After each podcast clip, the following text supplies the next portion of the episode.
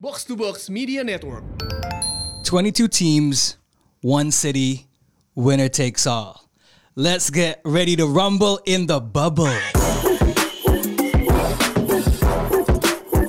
What up, what up? You're now listening to the most valuable basketball podcast in Indonesia. We back. Ada Rana, ada Tufel, ada Yo, yo.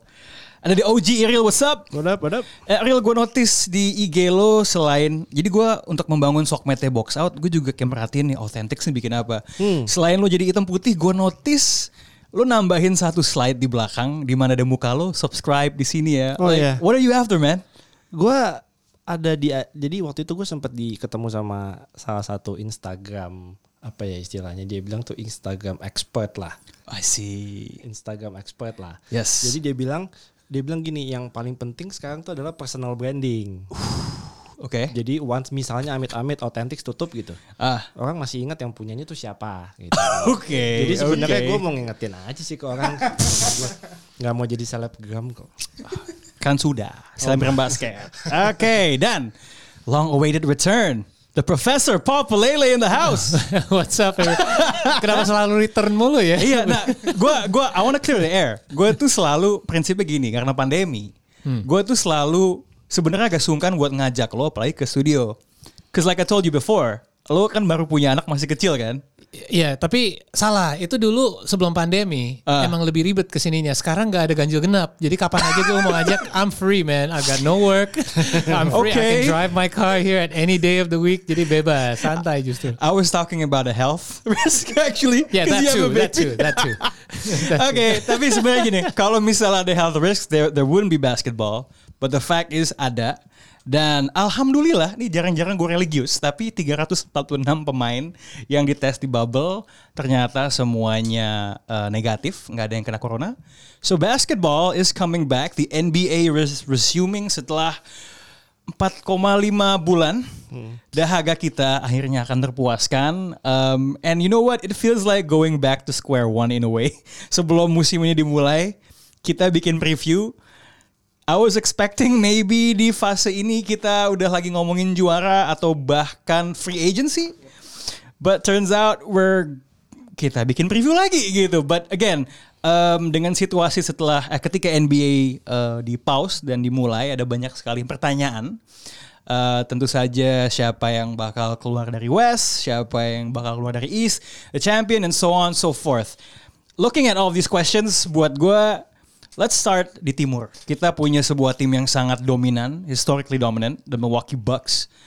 Um, at one time mereka on pace untuk 70 kali kemenangan. So I think it's a given mereka akan menjadi peringkat satu. The question yang mungkin ada variasi jawaban adalah sebenarnya who do you put? Siapa the biggest challenger to the Bucks in the East? To fail, who you got, man?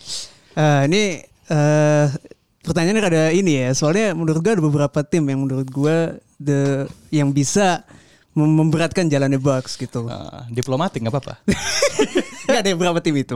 Nah, Jangan pilih Pacers ya karena enggak udah udah di tag. ini biasa, Susah apa itu? biasanya pertanyaan gini udah ditunggu-tunggu fans Boston. Cuma jawaban gue nggak fans Boston. jawaban gue nggak Boston kali ini. Siapa siapa siapa? Eh, gue tahu nih gue sih suka Miami man.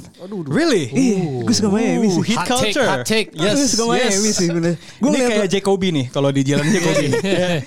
Gue ngeliat eh, line up-nya terus eh, kalau gue udah ngeliat gue udah bisa ngebayangin Jimmy Butler di playoffs he handled the ball with all those shooters dan Duncan Robinson Tyler Hero Bam Adebayo juga musim ini gila banget menurut gue eh, dan dia kan menurut gue juga lumayan deep rosternya dia kedatangan Jay Crowder Andre Godala buat ini dua wings yang menurut gue pas banget buat ngelawan Giannis gitu. Mereka bisa gantian buat ngelawan Giannis dan mungkin Bam bisa bergantian sama Bam juga buat nge-stop Giannis. Jadi menurut gue dari komposisi roster ya, menurut gue Miami ini lumayan menarik. Apalagi head coachnya adalah Eric Spoelstra yang udah proven banget di playoffs gitu. Cuman kalau kita lihat di musim reguler ya, gue setuju kalau at least dari sampel mereka udah berapa kali sih ketemu Milwaukee Bucks. Eh, hafal. Sempat ya, tapi kan there was that game di mana Adebayo ngejagain uh, Giannis kalau nggak salah kan. And I think they won that matchup. But I have a few questions tentang uh, tim itu. Um, primarily they're not kita main di neutral ground. Mereka rekornya sangat lebih bagus di home. Well, Orlando isn't that far from Miami, I guess. Maybe that helps gitu. Um, kalau lo gimana, Paul? Eh, Nggak perlu ditanya sih. Udah pasti, Toronto. Gue jauh-jauh ke sini untuk bisa jawab pertanyaan ini sih. The Toronto Raptors, of course, um, they've proven to be trouble before uh, for the Bucks. Um, Oke, mereka kehilangan uh, Kawhi Leonard, but you know uh, the tra- the record without him, 22 game, they won more than three quarters of their games without Kawhi Leonard, walaupun itu regular season. Justru yang gue khawatirkan bukan kehilangan uh, sosok Kawhi-nya, tapi lebih ke Danny Green-nya, karena um, justru buat gue ya dia adalah shooter yang paling reliable lah, especially buat playoffs dari three point. Um, I can't rely on Lowry for a three point shot at any time. Um, but at the same time, uh, with the emergence uh, Siakam dan kalau mau dibilang Siakam yang benar-benar membawa Raptors selama musim regular ini juga enggak gitu. Everyone is doing their part. I got Matt Thomas getting good minutes um, behind uh, behind the rest of the guys. OG, um, Norm is back to being Norm yang semusim sebelumnya yang dia mainnya lebih konsisten juga. Um, dan yang pasti yang paling gue bikin gue percaya diri ya adalah uh, Nick Nurse. I think Nick Nurse itu adalah salah satu kandidat kuat buat Coach of the Year. Uh, dia proven bisa adaptasi di playoffs dengan pieces yang buat. Kalau ibaratnya uh, gue lagi sering nonton F1 nih. Kalau kalau gue lagi sering nonton F1. Jadi Oke. ibaratnya kalau F1 driver Fernando Alonso yang bisa memaksimalkan uh, apa aja yang dia ada, but he can get the best performance out of them. Like, to me, Nick Nurse is a guy that you give him, you take away Kawhi, you take away Danny Green. I think he's to get far, and I think they can cause the most uh, trouble for for the Bucks in the playoffs. Dan mu- mudah-mudahan itu terjadi di conference finals ya, obviously if they hold their rankings. Tapi ya boleh kalau ngomongin soal Toronto lawan Milwaukee, obviously kita berkaca setahun kemarin ya, di mana Bucks tuh belum se-oke sekarang, arguably.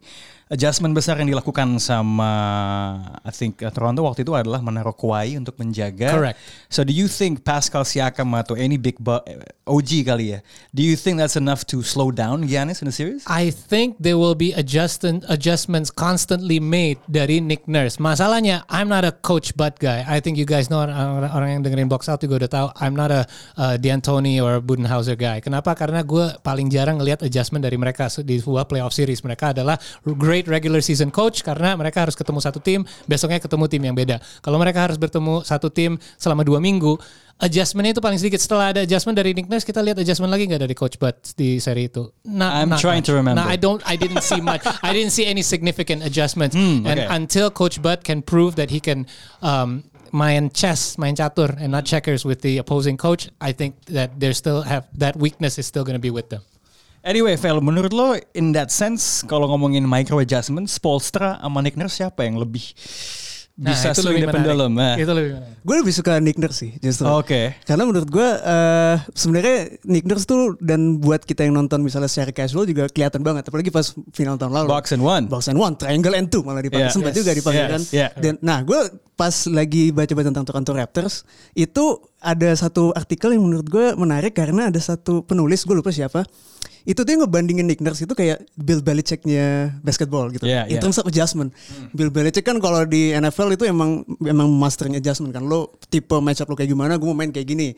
Dan Nick Nurse juga kayak gitu kan. Jadi uh, it depends on what you're doing gitu. Jadi menurut gue gue ke point of Paul in terms of adjustment menurut gue Nick Nurse. Dan kalau gue boleh tambah, Nick Nurse sendiri pernah bahas bahwa kalau uh, gue nggak berani coba, gue nggak akan tahu itu akan berhasil atau enggak. Jadi dia itu siap untuk gagal. Kalau itu fail, kalau itu blow up in his face, the box and one, ya udah nggak apa-apa. Tapi gue harus coba ini nih. Kalau gue nggak coba, gue nggak akan tahu apa yang bisa work for the next game in the game. Sedangkan apa Mike Budenholzer adjustmentnya cuma oke gue tambah menitnya Giannis.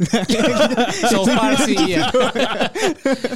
Iya, tapi Giannis yang uh, at the moment uh, is probably gonna get MVP with one of the less min- least minutes played ya. Um, so di awal percakapan lo dengan sangat convenient menyingkirkan Boston Celtics yang juga punya pelatih yang oke, Brad Stevens. Anyone here rooting for the Celtics? Gue gue berharap lu nanya gue dulu tadi sebenarnya kan. Oh gitu, mau lo set up. Gimana Bukan, nih? Karena jawaban gue sama kayak Paul. Thank you Real. Dan semua penjelasannya dia udah cover semua Oh, gitu. emang loh. hebat ini Paul ya. Gue gue beli tiga kaos deh dari Triple Overtime Thriller di sini.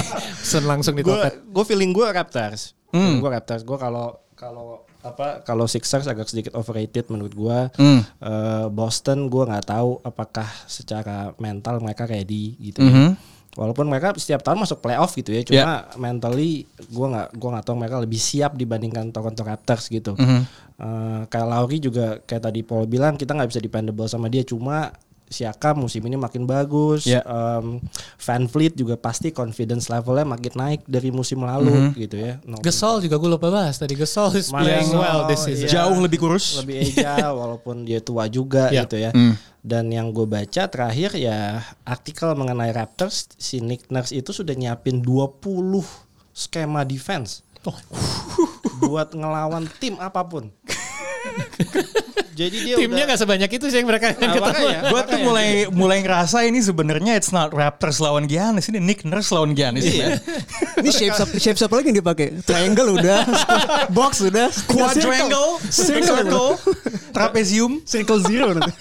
Tapi emang kuncinya di Nick Nurse sih. Ya. Kayak tadi Paul bilang kan, gue lebih suka coach-coach yang memang sangat-sangat um, adapt bisa adaptasi gitu ya kayak kayak Nick Nurse, kayak Rick Carlisle itu Ya. gue suka sama Rick Carlisle. Dan ada nggak sih kayak pikiran real kayak eh, kita harus membuktikan kita bisa ini tanpa Kawhi gitu. Yes. You know what I mean? Yes. Kayak semua orang bilang ya ini Kawhi yang membawa lo juara sebelum Kawhi datang lo nggak bisa lewatin LeBron gitu. Gua, ada gua rasa itu mentalitinya Siakam dari awal musim sih seperti itu. Ya. menurut Well, here's one thing which I want to know ya. Kalau kita ngomongin soal micro adjustment and Nick Nurse per game, he's really good. You know, playing chess kayak yang lo bilang tadi. Uh, the stats would show kalau kita banyak ngomong soal skema dia defense. Dan gue rasa ketika dia menjadi bunglon banget yang style nggak bisa ditebak defense. But satu stats yang bikin gue lumayan penasaran adalah Toronto Raptors ketika di regular season jauh lebih kuat in transition in the in half court situations gitu biasanya kalau playoff kan bakal slowing down kan. Do they have enough uh, creativity untuk uh, bisa ngebongkar defense-defense yang semakin ketat di playoff? In that sense, menurut gue sih sebenarnya memang Marc Gasol sih yang bakal jadi kunci ya, because he's gonna be that connector, moving the ball around. So honestly, uh, how happens? Apalagi they have the second best defense uh, di NBA kalau nggak salah. The first best defense is the first team in the East gitu. I wanna see how that shapes up. Um, Gama lu belum bersuara. Do you wanna share some love buat Boston atau Philly? Or are we playing it the same? Boston anyone anyone Boston. mungkin mungkin gue wrap up aja kali ya buat, ini. Mungkin mungkin mungkin buat buat Boston nanti gue minta uh, anak di WA grup gitu kirimin voice note belain Boston gitu. Ini bakal banyak anak-anak marah sih banyak fans Boston. dulu pasti gitu. nih. Banyak banget pasti ngirim. Yo yo gimana gimana men? Eh, mungkin gue wrap up aja kalau East gue setuju sama take-take yang udah ada. Raptors sama Heat itu adalah eh, dua yang paling kuat. Kalau misalnya mereka berdua itu bisa upset eh, Bucks, gue nggak ka- gue nggak kaget gitu. Karena ya emang Raptors kelihatan dia da- dari dari regular season kelihatan banget kalau mereka emang tim yang sangat sangat tangguh walaupun nggak ada Kawhi juga sekarang. Dan Heat yang Heat gue bisa bilang sebagai dark horse di East lah dengan komposisi tim yang ya sebenarnya di East tuh semuanya gue bisa apa namanya dari 2 sampai 6 tuh mirip-mirip tim tim yang eh defense sangat bagus dan mereka tuh scrappy kan yang yang yang bikin kerapat orang lah. Bukan bukan tim-tim yang yang lu males ngelawan lawan mereka karena mereka bikin lu bikin lu annoying. Nah hit inilah embodiment dari itu gue bilang dengan, dengan apalagi dengan ada ada, ada Bayo sama Jimmy Butler yang emang Memphis tau gak lu? Memphis Nah, Memphis Zibo. ya, grit and grind Yeah. juga kan yang yang bikin bikin But with shooting, with three point shooting kalau yang ini. Nah, nah terus ya semuanya gue bilang punya chance yang uh, cukup kuat untuk dethrone Bucks tapi paling kuat adalah uh, Miami sama Raptors. Kalau Celtics, Celtics sebenarnya uh, gue suka kom- komposisi timnya karena Yeah. mereka juga cuma lumayan small dan lumayan versatile, lumayan versatile juga. uh, komposisi Coba bakal mati di dalam ya. bakal mati di dalam dan uh, Kemba Walker juga belum 100% kan karena dia baru balik, Yes, balik cedera. betul, Terus betul. kalau Philly Philly ini tim angin-anginan. Ini tim- menurut gue Philly itu tim, Jadi, tim nggak- paling misterius men Nggak ada sebenarnya. yang percaya dengan eksperimen Ben Simmons main di court ini. dan Itu- dia itu gue kepo loh. Dia kemarin kan sangat hebat di uh, home court kan. Sekarang Iya. main di neutral ground uh, Yes. tahu bakal kayak gimana. Terus Dia tim yang lebih streaky home sama away daripada Miami malahan ya. dan dia kalau uh, kalau misalnya dia ketemu sama belum saya belum sampai Bucks lah baru ketemu di second round mungkin di first round ketemu sama I don't know sama Celtics tuh kayaknya udah udah berdarah-darah sih. Hmm. Dan mungkin ntar untuk maju ke second round apalagi ke final wilayah kayaknya masih jauh perjalanannya. I want to take it back to Tufel's point because Tufel pertama bilang soal Miami. Gua ngasih edge sedikit ke Raptors because they have buat gua more of a continuity sama ya pelatihnya sedikit dengan sumber daya yang nggak sebagus Spolstra buat gue sedikit lebih terbukti gitu. I think both of these teams dibandingkan Celtics sama Sixers dalam diskusi challenger buat Bucks they match up better dengan dengan dengan dengan Milwaukee. But why do you slightly give the edge to uh, Miami kalau lo men?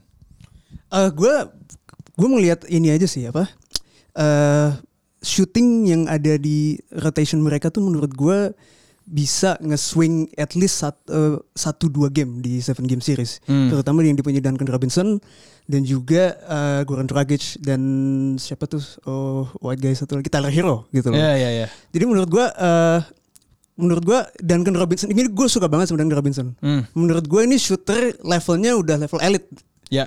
Eh, dan menurut gua lo punya shooter level elite yang bisa dipakai di semua situasi nggak cuma catch and shoot lo bisa eh, bisa him off screens dribble handoffs itu bisa manipulate defense sehingga eh, dia bisa banyak dapat banyak open looks dan if he gets hot if he gets hot cuma satu dua game aja dia bisa swing, swing dua game menurut gua itu bisa jadi X factornya Miami Heat gitu dan ditambah ada roster deep yang gue bilang tadi ada Iguodala, Jay Crowder dan juga coachnya Eric Spoelstra. Jadi menurut gue komposisinya menurut gue gue suka banget sama komposisinya gitu. Eh, walau at the end gue tetap ini yang memberatkan kan walaupun menurut gue tetap favoritnya tetap tetap Bucks gitu. Iya iya iya. Gue ada. gue mungkin mau nyanggah dikit sih kalau kalau kalau uh, edge-nya ada di Miami. Justru justru gue bilang Miami ini tim yang masih muda juga sih. Kayak Tyler Hero terus si Kendrick Kendrick Nunn sama si siapa namanya? Duncan Robinson juga masih rookie kan semuanya dan belum proven untuk di playoff seperti apa. Kan playoff juga it's a whole different game kan. Apakah Yeah. atmos- atmosfernya juga beda, defense juga beda. Apakah mereka bisa shooting gila-gilaan seperti di regular season dan Jimmy Butler juga kan yang kita lihat bukan clutch player ya, bukan bukan maksudnya dia adalah pemain yang hustle banget yang yang offensive play-nya emang bagus tapi belum proven di di pa- Sampai ke level final gitu belum, Dan ya. Bam Adebayo sendiri juga yang kita lihat se- sejauh ini memang defense-nya sangat sangat sangat bagus tapi offense-nya kan ya oke lah gitu kan ya nggak sih Hmm. Nah, makanya gue bisa gue masih ngasih edge ke Raptors karena unpredictability-nya lebih tinggi dibanding Hmm. uh, Miami. So satu punya shooting yang mungkin lebih hebat, yang satu has this experience and this flexibility ya, we'll see.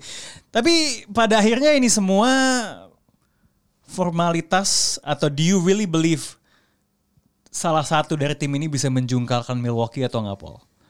I think so, yeah. You really think the I- I Raptors really- have a shot? I re- before sebelum tahun lalu mungkin enggak. Tapi setelah gue lihat apa, terutama yang dari tadi kita bahas yaitu Nick Nurse. Ini sebenarnya kayak di, di- when it was um, uh, Dwayne Casey sebelumnya, no, I did never really believed in him gitu. Dan sekarang gue baru ngerasain kayak Raptors ditanganin pelatih yang gue benar-benar bisa percaya gitu. So I think, yeah, I, I give them, I give them the edge. Look, the shot, a shot can go in today and not go in tomorrow. That's just a shot will be a shot. Gitu, Yeah. ya right? You know what I mean? Um, the score will be the score. Tapi it's uh, it's the coach's plan. I think uh, the, the better the plan is, the better the adjustments are. Itu yang akan kasih sedikit edge. And you know sometimes in the playoffs, the deeper you go, all you need is a little bit of an edge. You know what the funny thing adalah kalau di NFL ada Belichick lawan Mahomes gitu ya a few seasons ago. Nah ini Nick Nurse lawan Giannis nih kayak bentuknya di di NBA gitu. We'll see is it the player and his team atau the coach. We'll see who gets out of the East. Eh, kita pindah ke Barat karena sudah 18 menit kita ngomongin satu wilayah gitu. And for the record, gue ngejagoin Indiana di. Nggak, nggak, nggak, nggak, nggak, nggak, nggak, just kidding. just Eh, Indiana sebetulnya juga gue bilang kan tadi kan 2 sampai 6 kan. Indiana kalau full power gue juga Iya, salah satu nah tim yang tapi ini. kan, Tapi ta- kan- tanda bintangnya tapi kan- itu kan. Tapi kan Domantas terus uh, Oladipo main gak sih? Oladipo main cuman masih rusty dan I don't know ya gue. Apa sih itu dia dia di, di, di sengaja diberhentiin atau gimana nanti ke depannya? Gimana? What do you think? Like are they gonna just not let him play? I think I think they're gonna let him play. Oke. Karena begini, karena kan dia tuh katanya ada klausul. So if if he doesn't play, he doesn't get any money and That's I think right. They want to pay him. Iya, juga. iya Understood. gitu. And that would menurut gua bisa aja dia cabut in free agency. Kayak semua pemain Indiana sebelumnya tapi Sampai takut bahasnya. iya, cuman Oh, kalau udah dibahas ini enggak lah Ya, harusnya kan. nggak, cuman, cuman, cuman dengan mendapatkan duit, at least hubungan baik dengan organisasinya akan tetap terjaga gitu. Oke, Eh belum dijawab. Jadi Apa kalau itu? dengan full team enggak enggak. menurut gue tetap enggak. Look, menurut gue dengan full team, full strength, Indiana ada progres dibandingkan musim lalu, but I do not think mereka ada di levelnya Raptors. No, Nate McMillan is nowhere near Nick Nurse ya dari segi adjustment. Um, so buat buat gue sih belum sih, buat gue belum. Uh, di first round kalah hasil kompetitif aja gue udah happy sih. ya. Iya, dulu sebagai fans Raptors itu perasaannya. So you never know man, anything it's can a happen. cycle ya. it's a cycle. It's a phase. Oke. pede dong kan. Mimpi itu kan gratis. Let's go West. Em, kayaknya kalau di Barat sebenarnya diskusi yang paling panas bukan soal apa yang di atas, tapi apa yang ada di bawah. Eight spot. Banyak yang bilang kalau NBA dengan sistem 22 tim ini sebenarnya akal-akalannya Adam Silver. Biar Pelicans tuh masih ada kesempatan. As it stands, mereka itu bedanya berapa game ya? Uh, I think it's like six or seven. Four, I think. Oh four ya? Isn't, isn't it? It's already Sama- four within four sama- games. Four games. I think it's 9 8 ke 9 tuh tiga setengah. Mhm. 8 9 10 terus yang Spurs 4 kalau nggak salah. Sembilan tuh Portland kan. 9 Yes, sembilan Portland. Oke, Tufel, are we gonna see a play-in tournament? Hopefully yes. Gitu. Ini ha- pertama kalinya bakal ada play-in turnamen. Gue harap sih iya. Dan Gamal gak mau soalnya Oh mau mau mau, mau, kebalik Kan kebalik lupa gue maaf. Justru di sembilan kan. Betul ya. betul betul betul. Jadi ke- apalagi kalau ngelihat eh, selisih game back- games backnya Aha. kan maksimal 4 kan buat Yeah. ada play-in turnamen dan sekarang pun udah 4 dan Hmm. yang partisipannya itu juga menarik-menarik. Memphis ada Jamorant dan JJJ, Hmm. terus ada Blazersnya Gamal sama Melonya yang mau masuk playoffs lagi. Melo. Terus ada Zion. Jadi Ya. udah- harus harus ada play-in lah. Kings ya udahlah. Kali. Spurs udahlah cukup lah. Spurs Gue lah. tuh cukup pede tapi ya yeah, Spurs come on lah, they're not, they're not getting in. Kings sempat kemarin ketika kita buka floor buat hot take ada yang bilang lo semua cuekin Kings. Gua, dia dia trolling kita itu sebenarnya. Oke tapi oke, I think it's between Grizzlies, Pelicans, Blazers. Kalau dari segi schedule banyak yang bilang Pelicans have the edge. Blazers eh, kekuatannya sedikit lebih pulih ya. Yusuf Nurkic kembali. Ya jadi nggak selalu mesti ada Hasan Whiteside yang eh, mengawal pertahanan. Um, tapi ya between those two, who do you see sneaking in that eight spot? Eh sama Grizzlies, sorry maaf. Oh, sneaking in, gue sih, gue I throw out any prediction strategies. Gue cuma pengen lihat Zion di playoffs. Udah itu aja. Ini soal keinginan ya. Zion ketemu LeBron, first round matchup man. And all of those New Orleans players yang Yoi. tadi Will Lakers he ya. be back? Well, eh, Udah, udah, dia, udah dia Udah. lagi karantin kalau nggak salah. Lagi Iya. karantin dan Dan cuma empat hari karantinanya. Jadi Karena operasi operasi lutut itu ditunda sampai akhir musim bener gak sih? Eh, gua- Terakhir yang gue baca ada, sih. ada ada ya? ada kalau nggak salah ya yang yang gue dengar akan harus pokoknya intinya ada sebuah prosedur yang harus dilakukan untuk lutut dia. Nah gue nggak Oh. tahu ter- berita terakhir bahwa dia ak- akan I think the NBA Adam Silver everybody needs him there. Yeah. That's the whole reason they're doing this. Tapi um, at the same time seandainya kalau udah ada tanda-tanda ada sesuatu yang harus injury is always a Yeah, worry yeah, with yeah, this yeah, guy. yeah, yeah. You know? yeah, that's Well, if that's the case, Memphis, mate. Kalau Zion mau cedera, udahlah nggak ada alasan Memphis. untuk Pelicans masuk. Gam Gamal gi- gimana? Gue kasih kesempatan untuk Gamal. Go ISO, man. Go By ISO. the, by the way Gamal lagi pakai baju Damian Lillard ya angka 0 ya. Nah, ini kebetulan paling atas tadi di lemari. Terus pas banget mau bawa lemarinya tapi isinya Portland semua. Untung duduknya jauhan kita. Zach Collins di bawah nggak nggak- mungkin lah. Oke oke Portland gua ya mimpi, mimpi gratis kan mimpi, mimpi gratis Oh seharusnya gue kayak dia ya. Iya, iya, iya. mimpi gratis tapi eh, kenyataannya eh, sekarang dia udah gap gamenya antara 9 apa namanya juga lumayan jauh Iya. Untuk menang untuk em, dan Portland punya eh, schedule yang paling berat di antara Yep. semua tim yang ada di ada di bubble ini. Mhm. Terus ada juga unsur-unsur politis di mana Pelicans kayak di, di, dijagokan untuk untuk lolos. Anda ini jangan terus, mengikuti teori eh, konspirasi. Melihat melihat jadwalnya yang lebih relatif lebih mudah dibanding yang lain. Eh gua toss up sih antara Pelicans atau Blazers untuk eh, lolos ke playoffs. Uh, Gue nggak ngelihat si Grizzlies ini cukup matang untuk ke playoffs. Walaupun tahu walaupun di regular season kemarin dia mereka mainnya bagus banget. And they have the Dan advantage nggak- right dan now. nggak kan? kita semua nggak menyangka eh, ya kita semua ngeliatnya oh ini Jamoran terus si JJJ terus all the young guys kayaknya cuman ya tim buat lucu-lucuan buat apa tim yang sangat yang bakal fun ditonton tapi mereka bakal rekornya bakal lanjut-lanjutan tapi enggak kan ternyata Feeling gue tau gak kalau semua omongan lo ini gue rekam, gue translate, gue mainin ke Jamoran sama Dylan Brooks tuh, mereka bakal dapet cukup banyak fuel untuk masuk ke playoff lo. Cause they tend to do well ya, kalau dikasih chip Yes. on the shoulder ya. Yes. Paul, Paul gimana man? Like who you, uh, who you got man? Uh, same. I'm I'm uh, I'm at the mindset that Grizzlies Grizzlies dibandingkan Pelicans. I would love to see the Pelicans in, obviously because of the Zion factor. Tadi gue iseng buka uh, internet according to Sports Illustrated, uh, Alvin Gentry said dia uh, belum dijalanin full workout. They still have to evaluate a medical medically evaluate Yeah, him yeah, again to make sure he can do it. Jadi obviously there's something there. Maybe we don't, we don't know what it is. Yeah, yeah. Um, tapi he he looks a bit heavy katanya. He, uh, Alvin Gentry said he looks a little bit heavy. Obviously Oh, mungkin dari okay. karan, uh, karantina kita. I Bukannya- think we all look a little heavy after Eh quarantine. bukannya sempet di foto dia malah agak kurusan ya waktu itu ya? I'm not sure. I'm just reading. I haven't seen a picture Okay. of Zion in a while. I haven't really seen him on the court yet. So um, untuk bisa uh, dengar itu aja, gue nggak 100% deh sama sama sama the Zion factor. I don't know how well he's gonna perform after this long layoff. Yeah. So I'm gonna give a slight edge to the Grizzlies. But the team I would love to see in is Portland. I'm not a gue walaupun punya jersinya, Aha.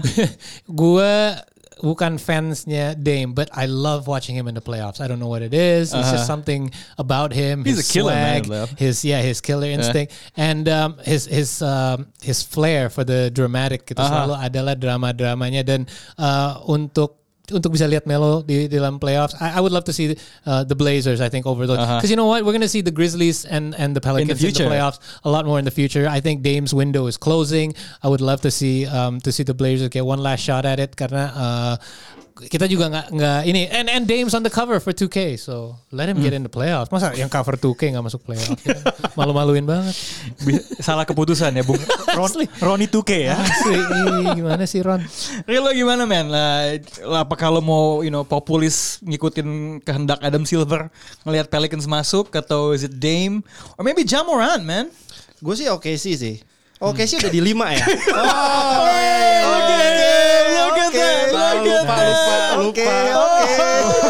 nice flex Right. Udah lama gak lihat Dikira standing. bakal di 12 atau 14. Ternyata ya tapi ada 300 monster di situ ya. Nggak tunggu tunggu nih abis abis Iriel pamer ini pasti yang konak malah nih, ya. Eh, Oke, gue gue kalau di barat gue 95% gue yakin bakal ada play in tournament. ya. Bakal, tapi eh, masalah siapa yang masuk eh, yang paling meyakinkan untuk masuk menurut gue Portland. Hmm. paling meyakinkan ya terlepas dari ter- terlepas dari schedule-nya yang mungkin agak berat tapi secara komposisi tim uh, Nurkic kemarin gue lihat main udah bisa three point bagus banget gitu ya lebih lebih konsisten dan uh, gue lihat secara kesiapan dan dan uh, apa uh, pengalaman experience dia di playoff playoff sebelumnya gue mau Portland yang masuk lagi karena kalau orang bilang hype-nya adalah Zion ketemu LeBron itu seru Portland ketemu Lakers pun seru juga sebenarnya kalau Portland ketemu Grizzlies ya nggak seru. Eh sorry kalau kalau Lakers ketemu Grizzlies ya mungkin nggak seru. Menurut gua nggak seru ya. Jamoran.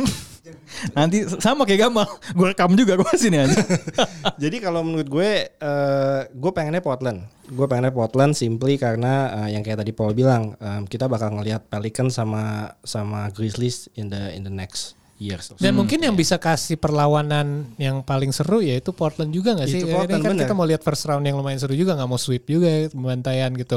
Justru ada banyak gue sempet dengerin beberapa podcast ada juga gue lupa siapa bilang justru mereka ngerasa Grizzlies yang bisa colong satu dua game dari Lakers. Tapi menurut gue sih Portland sih nggak eh, mungkin dari I mean Zach Collins juga udah kembali lagi kan. Maksudnya dia got some size to deal with all the big guys dari Lakers juga gitu. Kalau lihat jadwalnya Grizzlies sih memang berat sekali karena tapi itu bukan konspirasi ya. Ya. Gue mesti di mesti di clearin dulu kalau itu semua jadwal yang di sisa remaining 8 game ini bukan konspirasi karena memang jadwalnya Grizzlies kalau seasonnya nggak disuspend memang berat banget. Sisanya gitu dan jadwalnya Pelicans itu yang paling enteng. gitu. Dan sebaliknya justru Pelicans merasa ketika ditanya jadwal dia sebelum diubah untuk mengakomodir sisa seeding games tuh was actually lebih mudah lagi daripada ini gitu loh. So I think it's gonna be really fascinating kalau gua pribadi karena lo semua pada pin liat Portland. Tadi cuma tuh yang Pelicans ya. Ya gue Pelicans juga deh. I wanna see Zion go against uh, uh, LeBron gitu. Cuman setelah lo bilang juga kalau gue baru tahu yang soal lututnya Zion.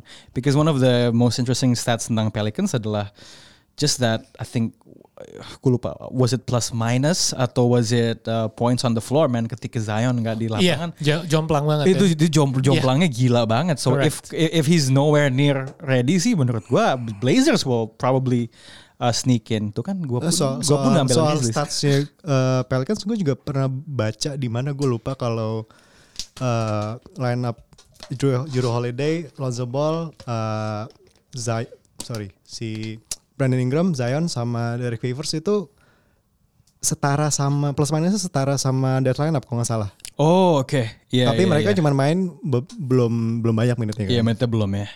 Oke, let's move up a little bit di peringkat 7 as we speak. Secara refleks Gamal langsung ngasih mikrofon ke Tufel, fans Dallas Mavericks nomor satu kita. Gue cariin ini apa namanya? Lotion, lotion, Vaseline. Oh, oh. Vaseline. Ya, gue punya loop kok di tas gue.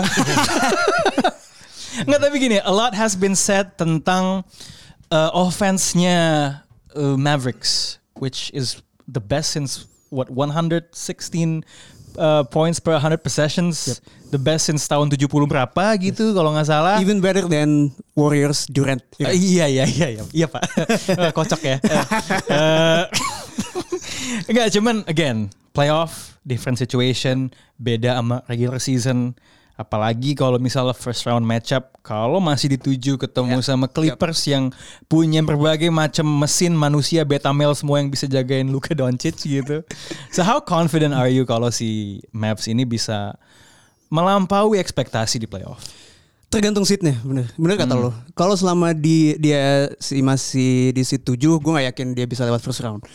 Karena menurut gue eh, sehebat-hebatnya offense-nya Mavericks, defense mereka tuh nggak bagus gitu Yeah. loh. Dan personel mereka yang membuat offense mereka bagus itu nggak bisa membuat defense mereka bagus gitu. Dan ya ada trade off ya Yes, dan eh, di playoffs ini gue juga selalu ini kalau yang dari beberapa tahun terakhir sepanjang sejarah itu nggak ada tim yang bisa juara juara eh, NBA di ketika offense sama defense-nya di luar top 10.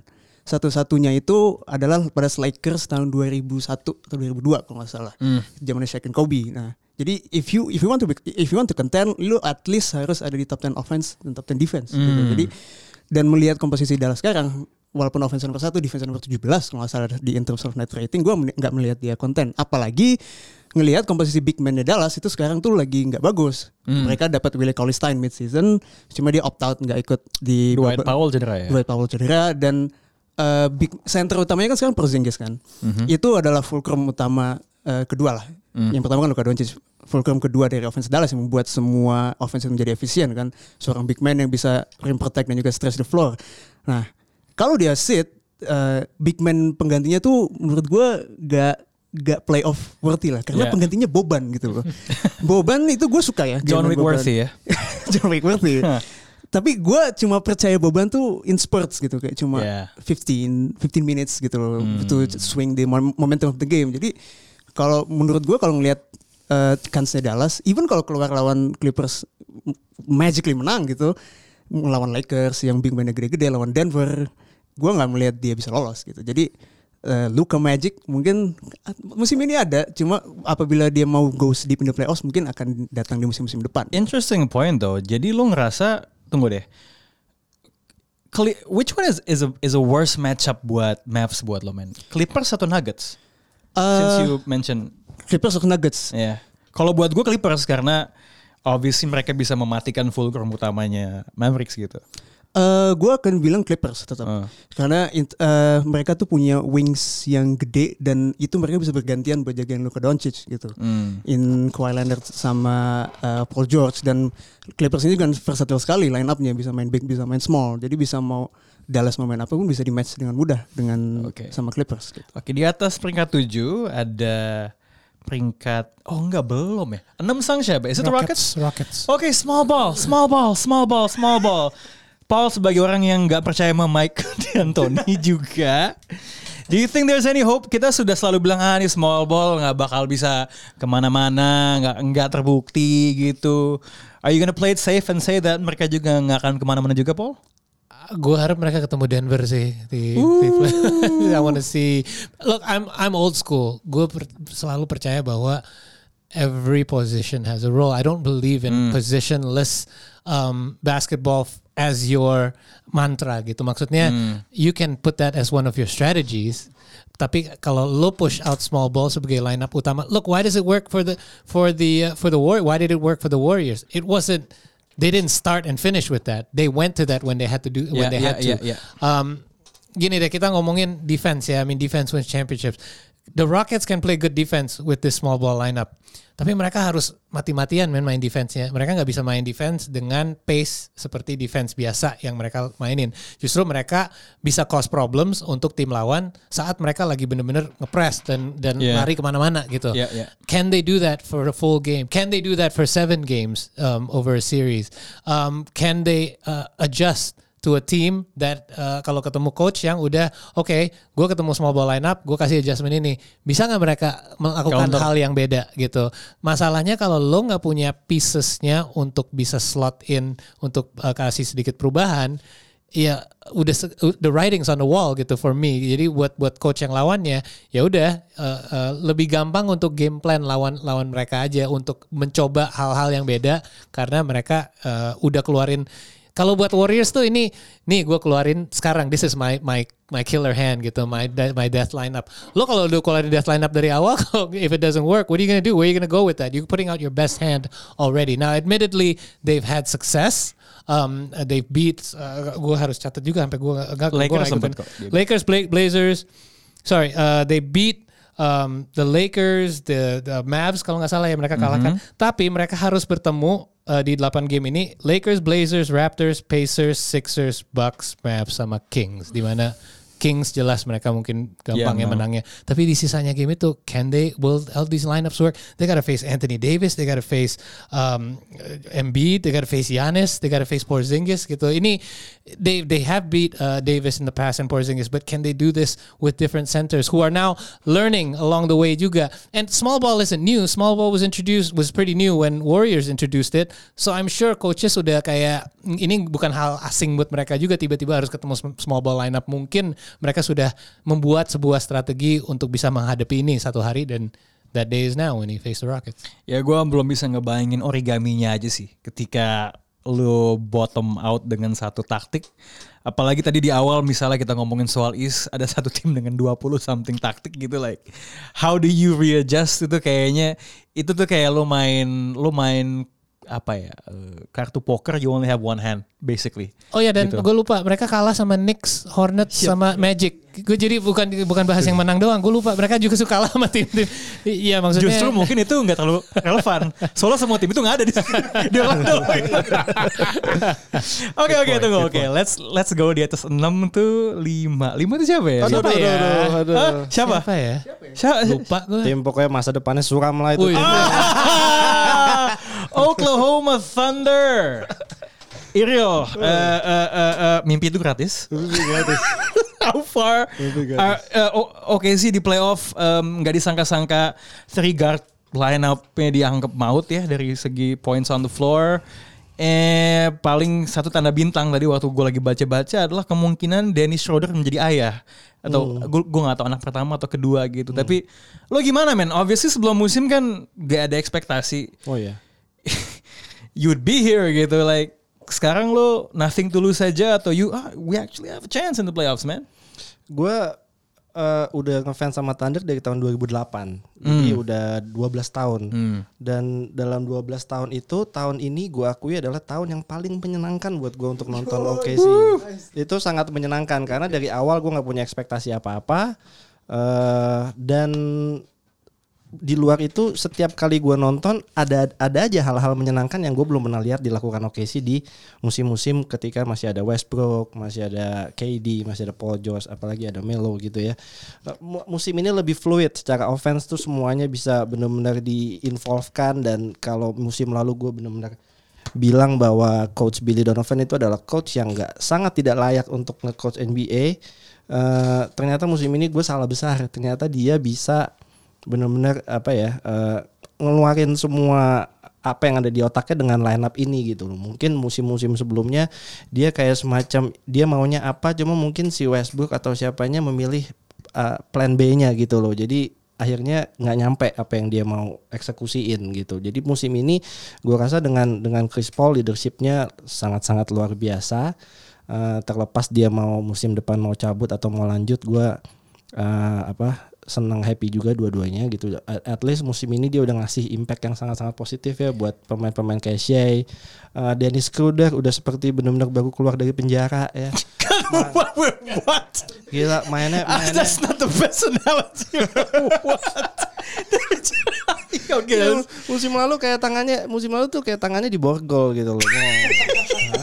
Gue gue gue. Tapi iya iya di, di dalam penjara lu nggak diborgol sih. Oh Lu dalam bego, kurung. Sebagai orang yang berusaha walk, ini gue ketawa aja saat waktu itu gue kayak But I see where you going, I see where you going with this. He was in a bad place. He was in a bad place. He was in a bad place. Gue gak cocok jadi analis tuh. Aduh. kayak baru keluar dari penjara. Bener dong. Bener dong. Iya, iya, iya, Bener iya, kan? Mainnya lebih lepas gitu, apalah. Iya, iya, Ana- iya, analo- iya, iya. Analoginya begitu lah. Mainnya, Mainnya jauh, udah gak diborgol gitu. ma- mainnya jauh lebih lepas. Jadi lu kalau ngeliat di feed-feednya Instagram oke sih Iya. dia lebih sering ketawa gitu. Kalau dulu biasa ketawanya sebulan sekali ini biasa setiap game ketawa terus gitu. Jadi ya menyenangkan. Tapi kalau ditanya seberapa jauh, kalau menurut ramalan dari anjing kemarin ya ada sebuah seekor anjing yang meramal gitu ya. Eh, Oke sih ngalahin Lakers. Oke sih ngalahin Lakers. Oke sih ngalahin Lakers tapi di eh, di Western Conference Finals kalah sama Clippers gitu. Karena gue suka sama anjing jadi gue agak percaya sama dia. Oh, you're a dog person, bro. itu dia gimana sih milihnya? Gue juga yang si ini Corgi itu kan. Mm-mm, Dia gimana sih milihnya? Dikasih Iya, dua dia terus dikasih dia dikasih dua apa baskom gitu ada nama-nama timnya gitu kan. Dia- Oh itu udah dikasih treats di bawahnya. Iya, iya. makanya. Iya. Akhirnya yang juara Milwaukee kayaknya emang yang Ah. apa tuh yang punya anjingnya fans dari iya, dari Wisconsin ya. Oke, se- tadi ngomong gue gak tahan lah ekspresinya tuh Vel deh. Wajahnya terjustifikasi sekali gitu ya. Tapi Vel, do you think it's Coach Billy Donovan yang bikin Chris Paul ini dapat kayak second lease of life atau Chris Paul yang bikin wah Billy Donovan tuh jago taktik gitu. Jangan bilang dua-duanya. Iya iya iya enggak just kidding just kidding. Just kidding. It has to be both. Iya, simbiosis mutualisme. Yes, Iya. bener. Karena enggak menurut gua eh peran Billy Don- Donovan menurut gua adalah eh naruh bola di Chris Paul. Dan mainkan trigger lineup dan juga eh, pertama kalinya ini gue pernah bilang ini juga di podcast sebelumnya pertama kali dalam beberapa tahun memainkan line up yang lumayan modern yaitu forward itu bisa nge-shoot sebelum sebelumnya kan pasti ada satu atau dua orang yang nggak bisa nge-shoot either itu Ya, ya, ya. Andrew Robertson atau Jeremy Grant Wih, Andre Eh, Andrew Robertson Robertson udah can shoot jago. now. Wih, sekarang nggak sekarang iya. It's scrimmage it's scrimmage man Iya iya iya iya. Nah sekarang sekarang kalau ngeliat line up-nya itu udah lumayan modern dan ball movementnya ada dan perputaran bola. Nah balik lagi sekarang ke peran Chris Paul adalah mem- memberikan bola-bola itu ke ball handler playmaker yang emang emang cocok dikelilingi dengan pemain seperti itu gitu. Kayak Shai Gilgeous, Dennis Schroeder, apalagi ada eh, Daniel Gallinari dan Steven Adams. Dan itu menurut gua ya balik lagi kombinasi antara dua peran Chris Paul dan juga peran Billy Donovan menurut gua. You know, I, I find it interesting pada akhirnya Chris Paul tuh jadi makin bersinar ketika dikelilingnya sama dua point guard lain ya. Iya betul. Iya ya. Betul, betul, betul. Dulu kita kan, oh sama satu lagi gitu sama James Harden ini sama dua gitu. Malah malah lebih nothing tulus gitu ya. Dan oke sih itu ya. Cie gue sosok nambahin. Gak apa-apa. hey, more power buat tim small market. Speaking bro. of OKC, masuk lagi nih Real. Di bawah gol lagi. Pokoknya OKC itu musim ini adalah tim paling clutch di NBA. Ka- eh, ini mau nyambungin Chris Paul ada main clutch di balik dia. dia. itu itu fakta loh, itu fakta loh. Nih gue pick and roll nih sekarang sama Ira. itu, itu fakta itu. 12 tahun nggak pernah masuk nominasi tim paling clutch musim ini paling clutch. Padahal pemainnya ada Duran, ada Westbrook tahun-tahun kemarin. Iya kan? Kalau dan itu lo bisa bikin korelasi langsung dengan dengan Chris Paul. Oh iya, ya. pasti. Dibanding yang lain yang bangsat lo emang. Steven Adams bisa nembak 3 point kan sekarang gara-gara Chris Paul. Asisnya datangnya dari Chris Paul. Good look semua soalnya. ya. Oke oke, dia kan peringkat di atasnya siapa sang Jazz ya? Jazz. yeah, I think so. Ah? Oh Four, right? empat, empat, Four, empat, empat. four. Jazz, tapi ini tim kayaknya punya permasalahan internal yang selalu diangkat ya. Ya iyalah kalau lo nularin covid secara sengaja sih gue bisa memahami gitu. Eh absennya nggak tahu sih. I, I don't see this team. I'm not a jazz guy. Ya, ya. Sorry. Ada yang Mormon. Gamal, lo sebagai fans Mitt Romney, anything to say? Tolong di Gua lupa. bukan fans Mitt Romney. Gak ada ya. Republican. A- apa kita langsung ke Nuggets aja? Nuggets gue gak yakin they don't have any wing depth buat gue untuk to, to contend sama the top. I would love to see tall ball working cuman enggak sih kayaknya kalau buat gue. Eh, langsung ke atas aja kali ya. Clippers and Lakers. Pada akhirnya siapa yang lebih kuat? Gua ada Paul George tapi gua I'm leaning to the Clippers.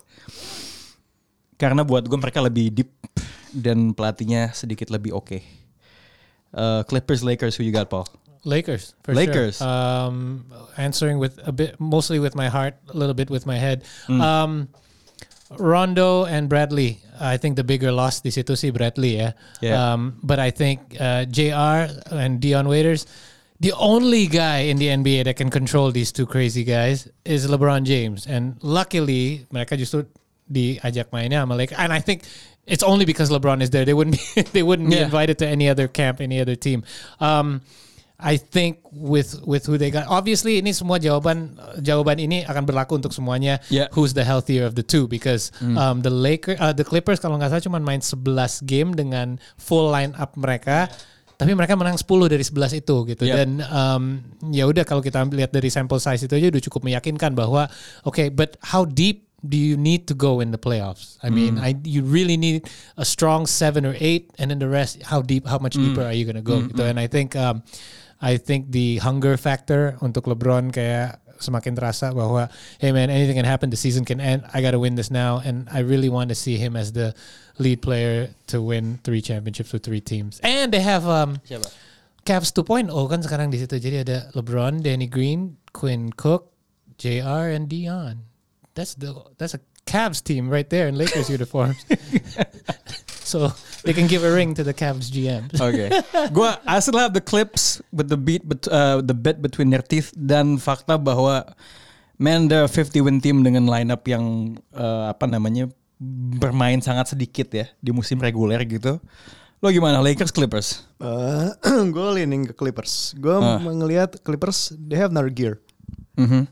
Gue Yeah. belum melihat mereka udah full power Belum seperti ya. apa di di regular season dan Lakers unfortunately ya udah kelihatan kalau nggak ada LeBron ya mereka cuma tim yang The, the plus aja. Tapi LeBron's probably gonna Tapi play LeBron- LeBron 40 dan dan dan- Nine dan- minutes? dan mungkin If- gue if mungkin mungkin gue masih gue gue pengen gue gue penasaran sama satu satu hal sih Eh, kita selalu ngeliat LeBron eh, apa namanya punya another gear juga kan di playoff playoff Yeah. LeBron kan Aha. dan itu gue rasa sa- sedikit banyak bisa diaktifasi. Maksudnya bisa nyampe ke fase itu setelah regular season maksudnya ada ada fasenya gitu. Jadi Aha. regular season dia pelan-pelan terus panas makin panas makin panas di playoff dia benar-benar all out gitu kan. Hmm. ini sementara kita udah liburan empat setengah bulan dan conditioningnya gimana? Apakah LeBron bisa tap into that mode segampang dulu atau enggak? Atau dia butuh emang butuh waktu panas dulu gitu Itu I'm worried karena LeBron doesn't look like LeBron. Kayak ada foto dia shirtless, dia kelihatan lebih kurus.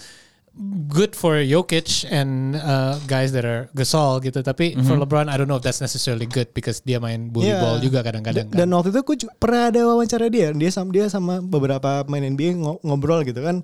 Justru eh, buat pemain-pemain yang lebih senior, yang lebih yang lebih tua, lebih susah mereka untuk jaga conditioning ya Rest di, versus di, rest, ya. eh, di, Eh, di- tapi, di Paul, keadaan seperti itu. slimming down uh, since lo juga you just got a certified something in physical training right Cek.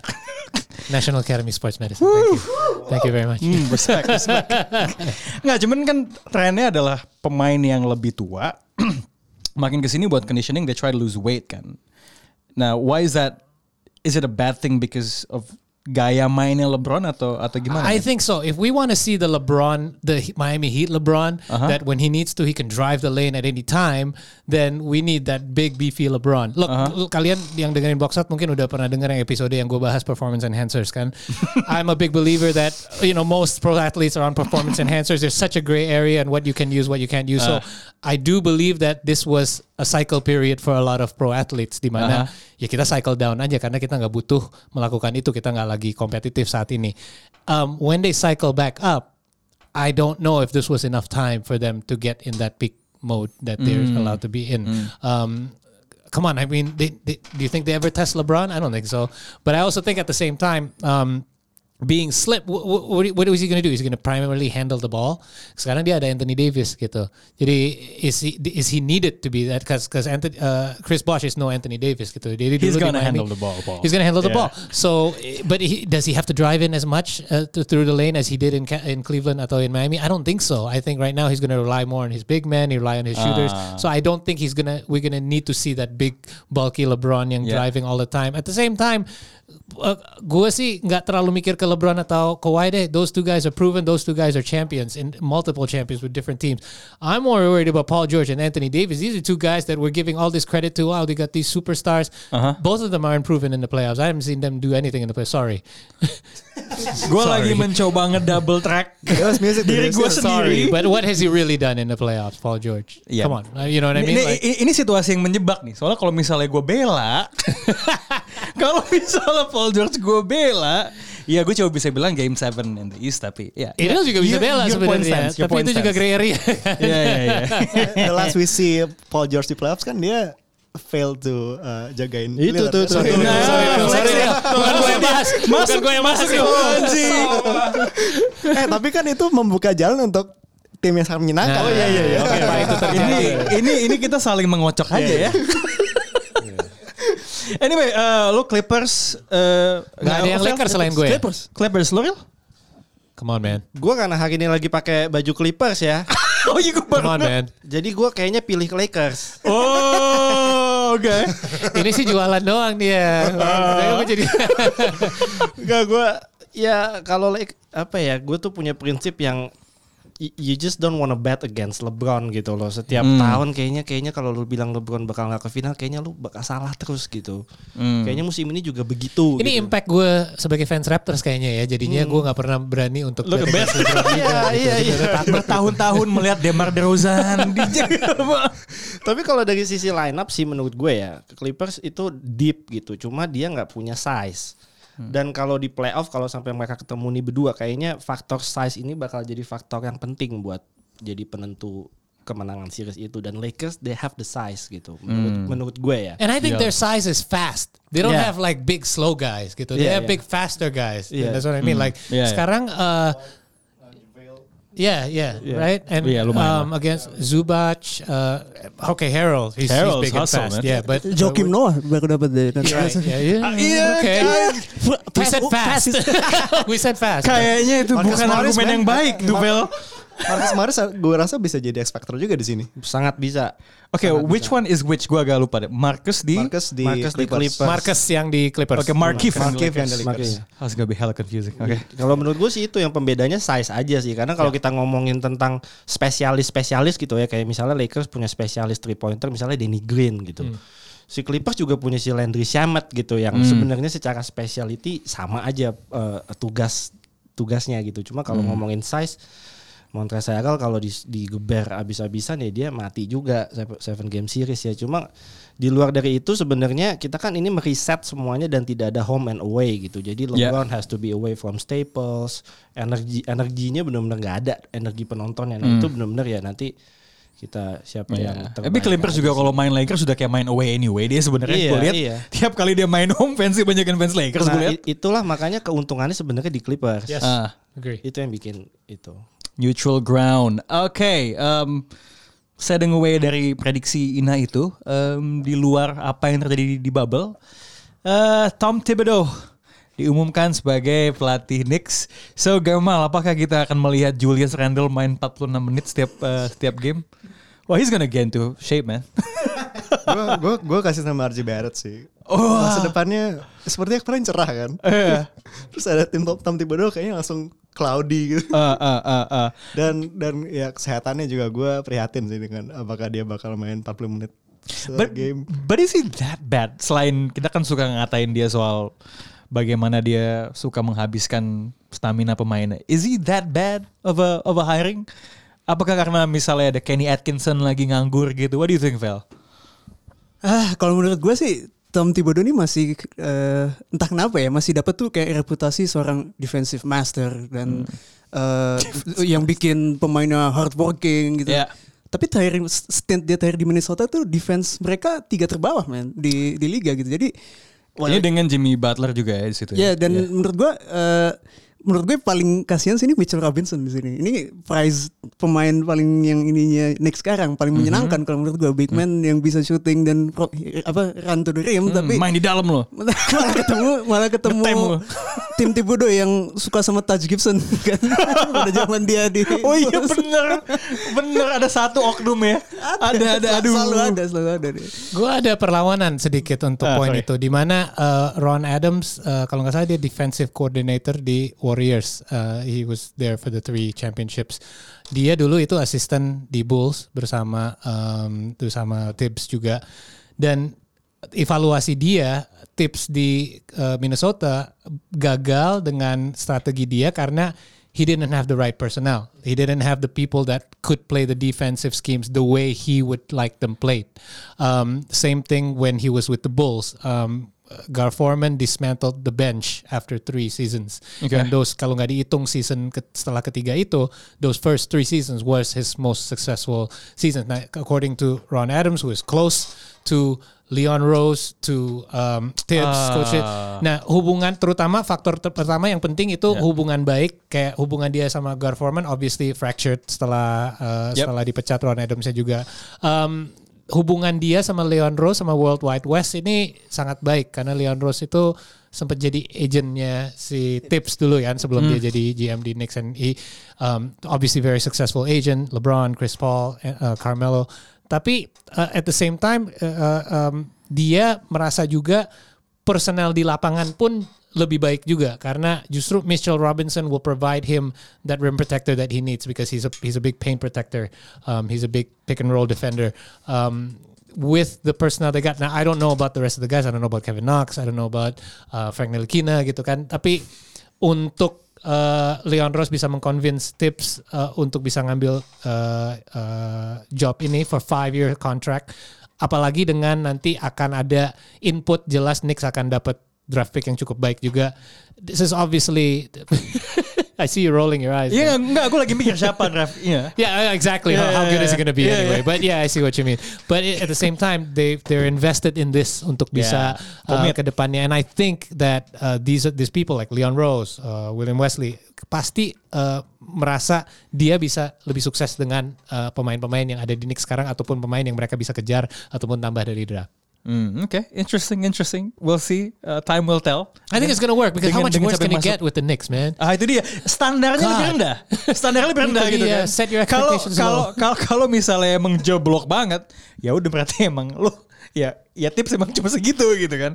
Um, one last topic on the matter. Um, belakangan gue kayaknya di IG story ya.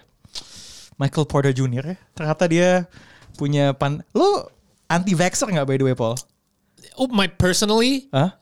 Yeah, I'm a bit. Anti, uh, I'm not anti. I'm not one of those anti-vaccine. Like I'll never get a vaccine. Uh, I do uh. believe they have a purpose. Uh, uh. I just don't think we need every vaccine out there. Ah, oke. I, my kids, I don't vaccine everything with them. Okay. I choose certain ones that I think are necessary. The rest, I just let them build up their. Lo mazhabnya Andi Aisyah kalau gitu ya. gak, gak, gak. Oke, tapi eh, sebenarnya di luar itu kan dia juga ngomong soal bagaimana COVID eh, 19 is eh, strategi untuk me- meng- Population control. population control. Overblown. This whole thing is blown out of proportion. gitu kan. Ada dia dan sebelumnya juga Dwight Howard gitu kan. Gue lagi berusaha mengumpulkan gitu. Kalau ada misalnya kayak istilahnya Covidiot 5 gitu di NBA. Gue udah tahu ada Dwight Howard sama M- MPJ di situ. Tiga lagi siapa ya? Kyle Kuzma.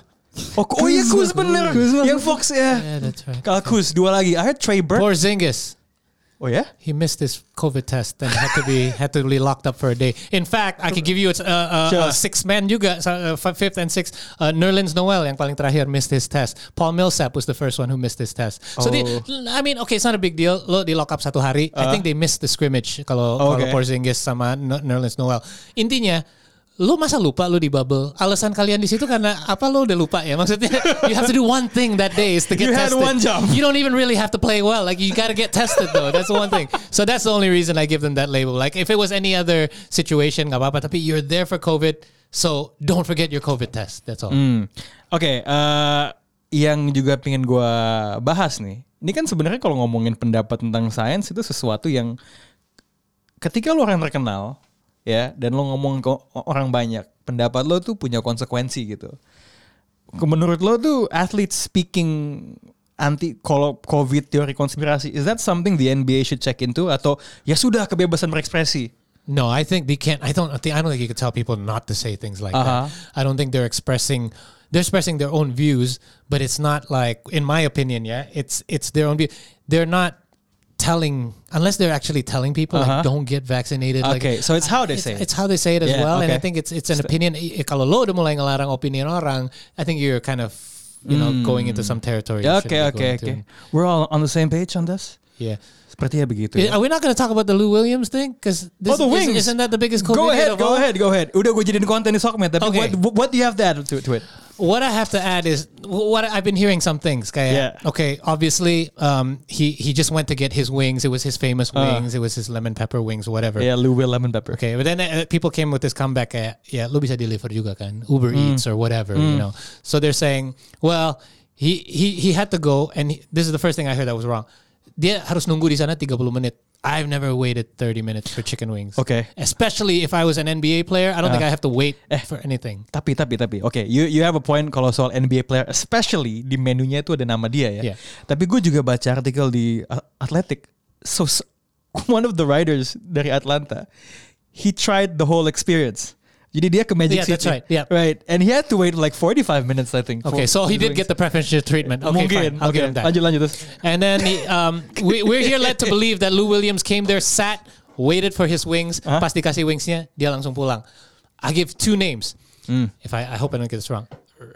Uh, Reese, Reese something, which is now his kind of girlfriend, wife, Okay. and Ashley Henderson. When he was with the Raptors, he had two girlfriends. You telling me this is the guy that goes to a strip club and doesn't do anything except wait for chicken wings? He had two girlfriends at the same time, knowingly. Jadi dia suka ke Raptors games, ada dua-duanya. ah. So they both he had kind of this triangle triangle offense thing going on. With He uh, he had some dessert.